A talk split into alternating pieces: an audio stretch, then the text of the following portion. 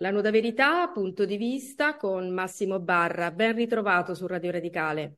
Buongiorno, buongiorno. Massimo Barra, medico, presidente emerito di Croce Rossa Italiana, fondatore di Villa Maraini, Agenzia Nazionale della Croce Rossa per le dipendenze patologiche. È emergenza sociale. A rischio il lavoro, l'attività di cura, di riabilitazione, i servizi di Villa Maraini per il contrasto e la prevenzione delle dipendenze patologiche eh, da diverse parti del mondo arrivano a Roma per imparare il metodo della riduzione del danno, per imparare i modelli di trattamento salvavita di Villa Maraini. Eh, da Roma è del quotidiano La Repubblica, eh, l'accorato allarme Villa Maraini, Profondo Rosso. Villa Maraini è una comunità terapeutica che non chiude mai, tiene aperte le porte 24 ore al giorno, 7 giorni su 7, 365 giorni all'anno, per accogliere chiunque, per accogliere eh, chi abbia bisogno di cure e riabilitazione da droghe, da sostanze d'abuso, da alcol, da gioco d'azzardo, da tutte le nuove dipendenze eh, fondi con il contagocce, carenza di fondi, forti difficoltà di bilancio. Non c'è mai pace per Villa Maraini ed è di nuovo allarme. Massimo, facciamo il punto?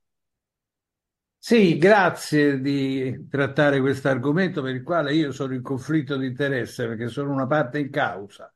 Eh, d'altro canto, eh, noi ci sentiamo eh, trattati male e quindi eh, vogliamo cercare tutti, tutte le possibilità per alzare il nostro grido di dolore. Noi crediamo di fare una cosa utile. Devo dire, Repubblica ha, ha scritto un articolo eh, fatto molto bene, documentato, citando le cifre che vengono dalla stessa, dalla stessa regione. Non parliamo del comune, che il comune è patetico in questa, in questa totale mancanza di attività nel problema della droga. Il problema della droga non ne parlo perché è talmente evidente, è, è talmente diffuso, è talmente preoccupante per tutte le famiglie perché tutte le famiglie hanno o un figlio, un parente, un amico o una situazione che dipende dal consumo di droga. Quindi eh, no, è inutile perdere tempo, diamo per scontato questo. Più importante è domandarci che cosa si può fare. Noi abbiamo una legge nazionale che stranamente è fatta bene, è fatta talmente bene, la 309-90, che non viene applicata dalle regioni. C'è questa prima discrasia. Io denuncio che la regione Lazio non applica scientemente la legge 309-90, la quale identifica nel trattamento, nell'incontro, nella terapia dei tossicomani una strategia a fronte del fenomeno così diffuso. Quindi l'interesse dello Stato è incontrare, trattare, conoscere, curare tutti i tossicomani del territorio nazionale. A fronte di questo, lo Stato che fa con le sue articolazioni, la Regione Lazio, le ASL del Lazio, eh, danno gli appuntamenti a distanza di un mese. Cioè io che sono un tossico, che sto male, che ho bisogno di aiuto, vado a farmi aiutare e mi dicono torna tra un mese. Questo è uno scandalo. Oppure mi dicono dove abiti? Abito, ah no, no, no, non sei nostro, devi andare dall'altra parte eh, di Roma perché non si capisce per quale motivo tossicomane deve essere curato vicino casa dove magari proprio è nata la, la patologia e la dipendenza, quindi ci sono anche buoni motivi eh, te- tecnici, teorici, perché si curi più lontano possibile da dove è nata la dipendenza, che la dipendenza ha a che fare con gli ambienti, con i rituali, con i luoghi dove si è consumata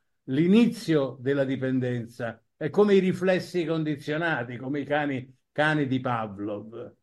Quindi l'interesse dello Stato è curare e questo interesse viene disatteso.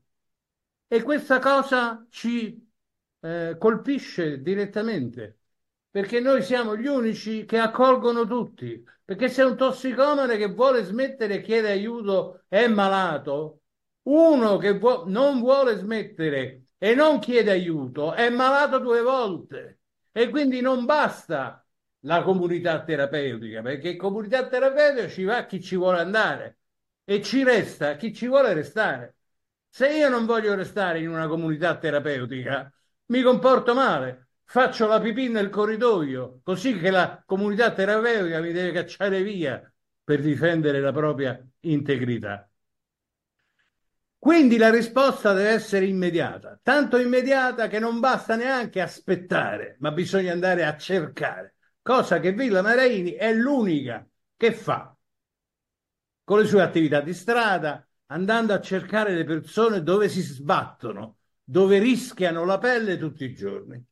A fronte di questo, ci trattano come l'unica, l'ultima organizzazione che si è creata per cercare fondi e che ha un suo sponsor e che ha un amichetto di questo, di quell'altro, per cui se la, il budget è di 100 e ci sono 10 eh, pretendenti, loro fanno 100 diviso 10, 10 e 10 per noi non basta, non basta.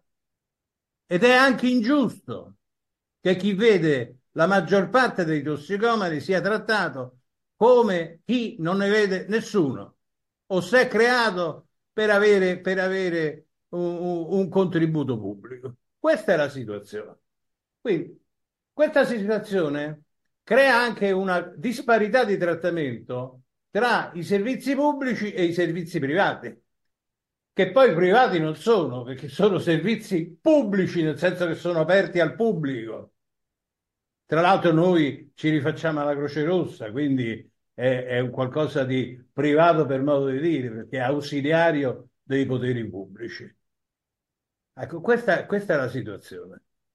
I dipendenti, I dipendenti dei servizi pubblici, dei CERT, alla fine del mese comunque lo stipendio lo prendono, sia che funzionino, sia che non funzionino.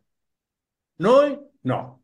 Quindi il nostro è un grido di dolore nell'interesse dello Stato e credo che il governo ne dovrebbe tenere conto. Grazie, grazie a Massimo Barra, presidente emerito di Croce Rossa Italiana.